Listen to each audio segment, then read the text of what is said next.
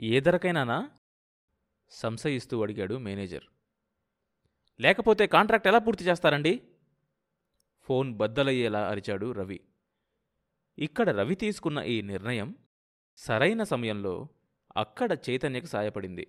ఆ రోజు సాయంత్రమే ఒక వ్యాన్ వచ్చి ఆ ప్రాంతంలో ఉన్న సరుకంతా డెబ్బై రూపాయల చొప్పున కొనుక్కొని వెళ్ళిపోయింది. ఈ చిన్న సంఘటన ఆ తీర ప్రాంతాల పరిస్థితిని మొత్తం మార్చేసింది.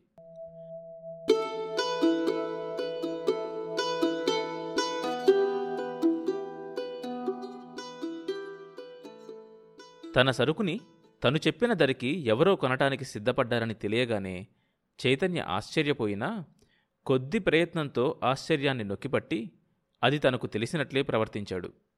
అతడి ప్రవర్తనని చాలా క్లోజ్గా పరిశీలిస్తున్న బ్రోకర్లు ఇది అర్థం కాక తలలు బ్రద్దలు కొట్టుకుంటున్నారు. ఇంతలో యునైటెడ్ స్టేట్స్కి సంబంధించిన ఎగుమతిదారు పదకొండు డాలర్లు ఇవ్వడానికి సిద్ధపడ్డాడని అందుకే సరుకంతా అలా అమ్ముడుపోయిందని ఓ రూమర్ పుట్టింది. దీన్ని పుట్టించింది చైతన్యే. చైతన్య మాట విని సరుకుని అప్పటి వరకు దాచిన జాలర్ల ఆనందం పట్టశక్యం కాలేదు. వారి ఆనందాన్ని మరింత ప్రతిబింబించడానికి కావలసిన చర్యలన్నీ తీసుకున్నాడు చైతన్య. అమాయకత్వం కూడా ఒక్కోసారి మంచికే దారి తీస్తుంది. రెండు రోజులు సరుకు ఆపి కేజీకి ఇరవై రూపాయల లాభం పొందొచ్చని వాళ్ళ కళ్ళ ముందు ప్రత్యక్షంగా కనబడుతూ ఉంటే తక్కువ ధరకి అమ్మడానికి ఎవ్వరూ ముందుకు రాలేదు. ఒకరిని చూసి ఒకరు వాళ్ళను చూసి ఇంకొకరు. ఇలా అందరూ సరుకు బిగదీసేసరికి పరిస్థితి గందరగోళమైపోయింది. ధర ఎనభై తొంభై మధ్యకు వెళ్ళింది. దీంతో బ్రోకర్లు గిలగిల్లాడిపోయారు. ఎగుమతిదారులు ఏం చెయ్యాలో తెలియక తల బ్రద్దలు కొట్టుకుంటున్నారు. చైతన్య పరిస్థితిని గమనించసాగాడు. తాడు తెగే వరకు లాక్కూడదని అతనికి తెలుసు. జపాన్లో ఫ్రాన్స్ కన్జ్యూమర్స్ సొసైటీ రొయ్యలు తినేవాళ్ళ సంఘం ఏర్పడిందని ఒక ధరకు మించి కొనకూడదని నిర్ణయించిందని అతడు క్రితం రోజు పేపర్లో చదివాడు. కానీ ఇంకా తాడు తెగే స్థితి రాలేదు. ఇంతలో ఫ్రాన్స్ ఎక్స్పోర్టర్ల అసోసియేషన్ నుంచి అతడికి సంప్రదింపులకి పిలుపొచ్చింది. అన్ని బలగాలు సరిగ్గా ఉన్నాయో లేవో నిర్ధారణ చేసుకుని మంత్రిని జరిపి షా చెప్పే సమయం వచ్చింది. విశాలమైన ఎయిర్ కండిషన్ రూమ్ మధ్య వెడల్పాటి టేబుల్ మీద తెల్లటి గుడ్డ మూడు యాస్ట్రేలు చిన్న ఫ్లవర్ వాజ్. ప్రతి మెంబర్ ముందు రైటింగ్ ప్యాడ్ పెన్సిల్ గాజు గ్లాసుతో నీళ్ళు. టేబుల్ చెరోవైపున మెంబర్లు కూర్చున్నారు. ఒకవైపు చైర్మన్ భైరవమూర్తి కూర్చున్నాడు. ఇవతల వైపు జాలర్ల తరపున ప్రతినిధి కోసం కేటాయించబడింది. గదిలో నిశ్శబ్దం తాండవిస్తుంది. కుడివైపు రెండో కుర్చీలో గంగరాజు కూర్చొని ఉన్నాడు. అతడు రాసుకున్న సెంటు పరిమళం గాలిలో కలిసి గదంతా వ్యాపిస్తుంది. దాన్ని ఆపడం కోసం చుట్టని వెలిగించాడు. పది అవ్వటానికి ఇంకా రెండు నిమిషాలుంది. గంగరాజు విసురుగా కుర్చీలోంచి కదిలి ఊరు పేరు లేని జాలర్ కోసం ఏమిటి హంగామా అంతా? అన్నాడు. భైరవమూర్తి మాట్లాడలేదు. నవ్వి ఊరుకున్నాడు. ఆ నవ్వులో చాలా అర్థాలున్నాయి. ఆ వాతావరణాన్ని అంతమంది మనుషుల గాంభీర్యాన్ని చూస్తే అవతల వ్యక్తికి అదోలాంటి జంకు కలగడం సహజం. భైరవమూర్తికి కావలసింది కూడా అదే. వస్తున్నవాడు లేమికి ప్రాతినిధ్యం ఇచ్చేవాడు. ఒక్కసారి ఎయిర్ కండిషన్డ్ రూంలోకి రాగానే సగం ధైర్యం చచ్చిపోతుంది. అందమైన చైనీస్ పింగాణీ ప్లేటులో జీడిపప్పు తింటూ వాళ్ళ ప్రాబ్లమ్స్ చర్చిస్తారు. అద్భుతమైన భాష. ఎనిమిది మంది ఒకణ్ణి కన్విన్స్ చేసే విధానం ఆ ప్రతినిధిని ఉక్కిరి బిక్కిరి చేస్తాయి. దేనికైనా ఒప్పుకుంటాడు. ఈ మత్తు బయటకొచ్చిన తర్వాత విడిపోతుంది. కానీ అప్పటికే అంతా అయిపోతుంది. ఇది ట్రిక్. భైరవమూర్తి ఉపయోగించదలుచుకుంది. ఇది మామూలు కార్మిక నాయకులకి వర్తించదు. కానీ ఇప్పుడు చర్చలకు వస్తోంది అధమాధమ వర్గానికి చెందిన ప్రతినిధి. చాలా సులభంగా బుట్టలో పడేయచ్చు. వీళ్ళకి టైం విలువ కూడా తెలియదు. అన్నాడు గంగరాజు. కుర్చీలో మళ్ళీ అసహనంగా కదిలి. ఇంకా పది అవ్వలేదు కదా? అంటూ ఉండగానే గడియారం పది కొట్టడం తలుపు నెమ్మదిగా తెరుచుకోవటం ఒకేసారి జరిగినాయి. అందరి దృష్టి అటు మరలింది. చైతన్య లోపలికి వచ్చాడు. చాలా సాదా దుస్తులతో ఉన్నాడతను. కాని అతడి కళ్ళల్లో తీక్షణతని చురుకుని భైరవమూర్తి ఒక్కడే కనిపెట్టగలిగాడు. ఎవరికీ అతన్ని విష్ చేయాలన్న భావం కూడా రాలేదు. ఏదో తప్పనిసరి అయితే ఈ సమావేశానికి ఒప్పుకున్నట్లు ఉన్నారందరూ. అతడి ఈ విషయాన్ని మొదటి చూపులోనే గుర్తించాడు. నీ పేరు? భైరవమూర్తి అడిగాడు. చైతన్య. కృష్ణ చైతన్య. చూడు చైతన్య. సమావేశాన్ని ప్రారంభిస్తూ అన్నాడు భైరవమూర్తి.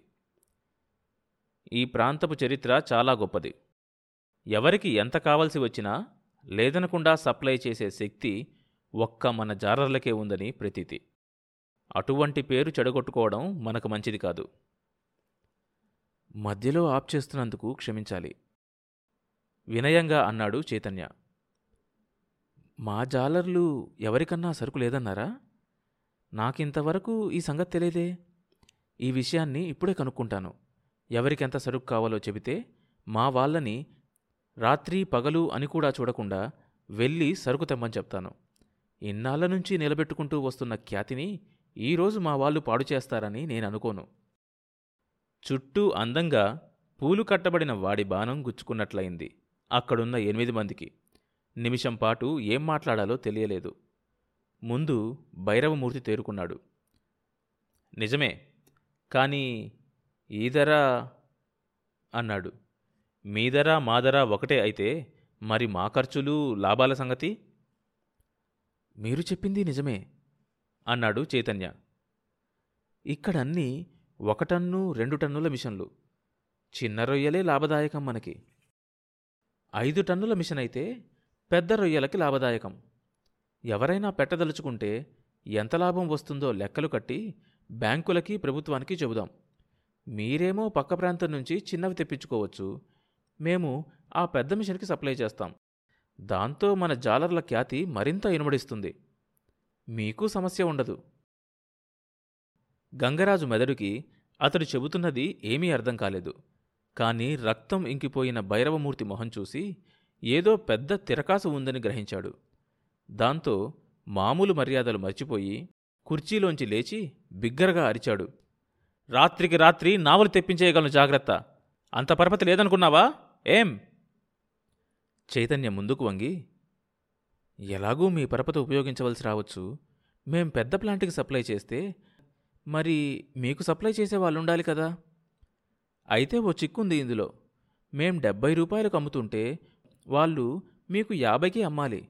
అమ్ముతారులేండి వాళ్ళు మీ వాళ్ళే కదా అన్నాడు తాపీగా. దాన్నే మామూలు భాషలో చెప్పాలంటే ఒరే వెదవా నువ్వెవర్ని తెప్పించినా కొంతకాలానికి మమ్మల్ని చూసి వాళ్ళు కూడా రేటు పెంచుతారు. జాగ్రత్త అని. గంగరాజు కోపంగా ఏదో అనబోతూ ఉంటే భైరవమూర్తి వారించి ఇలాంటి వాదనల వల్ల ఫలితం ఉండదు అన్నాడు చైతన్య వైపు తిరిగి. చైతన్య మాట్లాడలేదు. తల ఊపి కూర్చున్నాడు. భైరవమూర్తి అన్నాడు మీరడిగిన రేటు మేమిస్తే సర్వం నష్టపోవలసి వస్తుంది. మీకు తొంభై ఇస్తున్నారు కదా వాళ్ళు ఇందులో నష్టమేముంది? చైతన్య అడిగాడు. జపాన్ కరెన్సీ గురించి నీకు తెలియదు. ఏ రోజు ఏ రేటు ఉంటుందో ఎవరు ఊహించలేరు.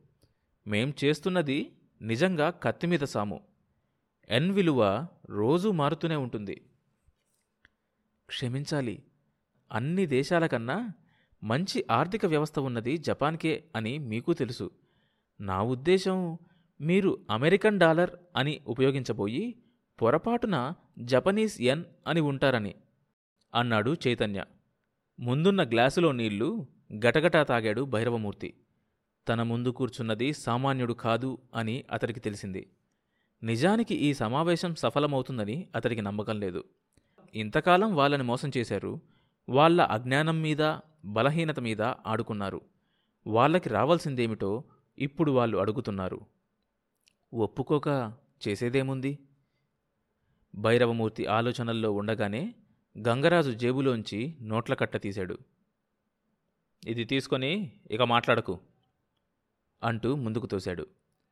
క్షణం పాటు చైతన్యకి అర్థం కాలేదు. అర్థం అవగానే మొహం ఎర్రబడింది. విసురుగా కుర్చీ వెనక్కి తోసి లేచి నిలబడి అది లోపల పెట్టండి అన్నాడు. పిలిచి పిల్లనిస్తానంటే అని ఏదో అనబోతున్న గంగరాజు ముందది లోపల పెట్టు అన్న గర్జనతో మాట మధ్యలో ఆప్చేసి చప్పున డబ్బు లోపల పెట్టేశాడు. కాని అంతలో సర్దుకొని క్షణంలో తన సహజ దర్పాన్ని తెచ్చుకొని మిగతా వాళ్ళతో don't worry my people will handle him అన్నాడు. దాంతో చైతన్యకి సహనం నశించింది. You honourable members of the barbarian society I don't think you have morals జీవితంలో ఎప్పుడూ రానంత కోపం వచ్చింది అతనికి. జుగప్స అసహ్యం కోపం మిళితమైన స్వరంతో మనిషి అస్తిత్వం గురించి అతడు చెబుతున్న రెండు నిమిషాల పాటు అందరూ కళ్ళప్పగించి చూస్తూ ఉండిపోయారు. అంత స్వచ్ఛమైన ఇంగ్లీషుని అంత ఏకదాటిగా మాట్లాడుతూ ఉండగా వినటం అక్కడ చాలామందికి అదే మొదటిసారి. నన్ను హ్యాండిల్ చేస్తారా మీరు? అతడి కంఠం ప్రతిధ్వనించింది. మా జాలర్ల హ్యాండిల్స్ సంగతి మీకు తెలియదు తుఫానులో భయంకరమైన సముద్రం మధ్యలో పడవని నడపడానికి ఉపయోగపడే తెడ్లవి. మీరు కిరాయికి తెప్పించే రౌడీల కన్నా మా జాలర్లు పెద్ద రౌడీలు. మీకన్నా ముందే నేనే ఈ పరిస్థితిని ఇంకోలా హ్యాండిల్ చేయాలనుకుని ఉంటే మీ పిల్లలు ఈ పాటికి అనాథలై ఉండేవాళ్ళు. అందులోని సత్యం అక్కడున్న వాళ్ళందరికీ తెలుసు. రోజూ సముద్రంలో పోరాటం సాగించే జాలర్లు సహజంగా బలిష్ఠులు. దానికి తోడు కొంచెం తాగితే ఇక మనుషుల్లా ఉండరు. అలాంటి వాళ్ళను కూడగట్టుకుని పరిస్థితిని ఇంతవరకు ఇంత శాంతియుతంగా తీసుకొచ్చిన చైతన్య అంటే తాత్కాలికమే అయినా అందరికీ గౌరవం కలిగింది. భైరవమూర్తి చప్పున కుర్చీలోంచి లేచి అంతమాట అనకండి చైతన్య. జరిగిన దానికి నాకెంతో విచారంగా ఉంది. అలా అని క్షమాపణ చెబుతూ రాసి ఇమ్మన్నా ఇస్తాను అన్నాడు. చైతన్య నెమ్మదిగా కుర్చీలో కూర్చుంటూ నోనో ఇట్స్ ఆల్ రైట్ అన్నాడు. గంగరాజు ఏదో పని ఉన్నవాడిలాగా లేచి బయటకు వెళ్ళిపోయాడు. ఇప్పుడు రేటు డెబ్బై చేస్తే అది వాళ్ళ విజయంగా భావించి కొంతకాలానికి ఎనభై అడగరని నమ్మకమేంటి? అన్నాడు ఓ మెంబర్. డిమాండ్ లేకపోతే మీరు కొనరు అన్నాడు చైతన్య. అప్పుడు ధర అరవైకి దిగుతుంది. నేను కోరేదల్లా ఇన్కమ్ ట్యాక్స్ కట్టే బదులు ఆ డబ్బుని జాలర్లకి ఇమ్మని. ఆ హామీ మీరు తీసుకోవాలి ఎవరో అన్నారు. తప్పకుండా సమావేశం ముగిసింది. ఒక్కొక్కరే లేచారు. అందరికన్నా వెనుక భైరవమూర్తి చైతన్యతో పాటు నడుస్తూ చైతన్య మీరు చాలా తెలివైన వారిలాగా కనపడుతున్నారు. ఈ విషయాలన్నీ బాగా తెలిసిన వారిలా ఉన్నారు. ఏం చదువుకున్నారు మీరు? అని అడిగాడు. జీవితాన్ని.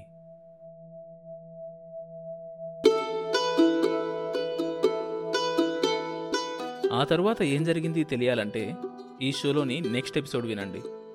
ప్రతి సోమవారం మరియు బుధవారం కొత్త ఎపిసోడ్స్ రిలీజ్ అవుతాయి. ఈ షోని మీరు Apple podcast Google podcast Spotify Amazon music Gaana కానీ మరి ఏ ఇతర ప్లాట్ఫామ్స్లోనైనా సబ్స్క్రైబ్ చేసుకుని వినొచ్చు. కొత్త ఎపిసోడ్ రిలీజ్ అయినప్పుడు మీకు తెలియడానికి నోటిఫికేషన్ టర్న్ ఆన్ చేసుకోండి. అప్డేట్ వస్తుంది.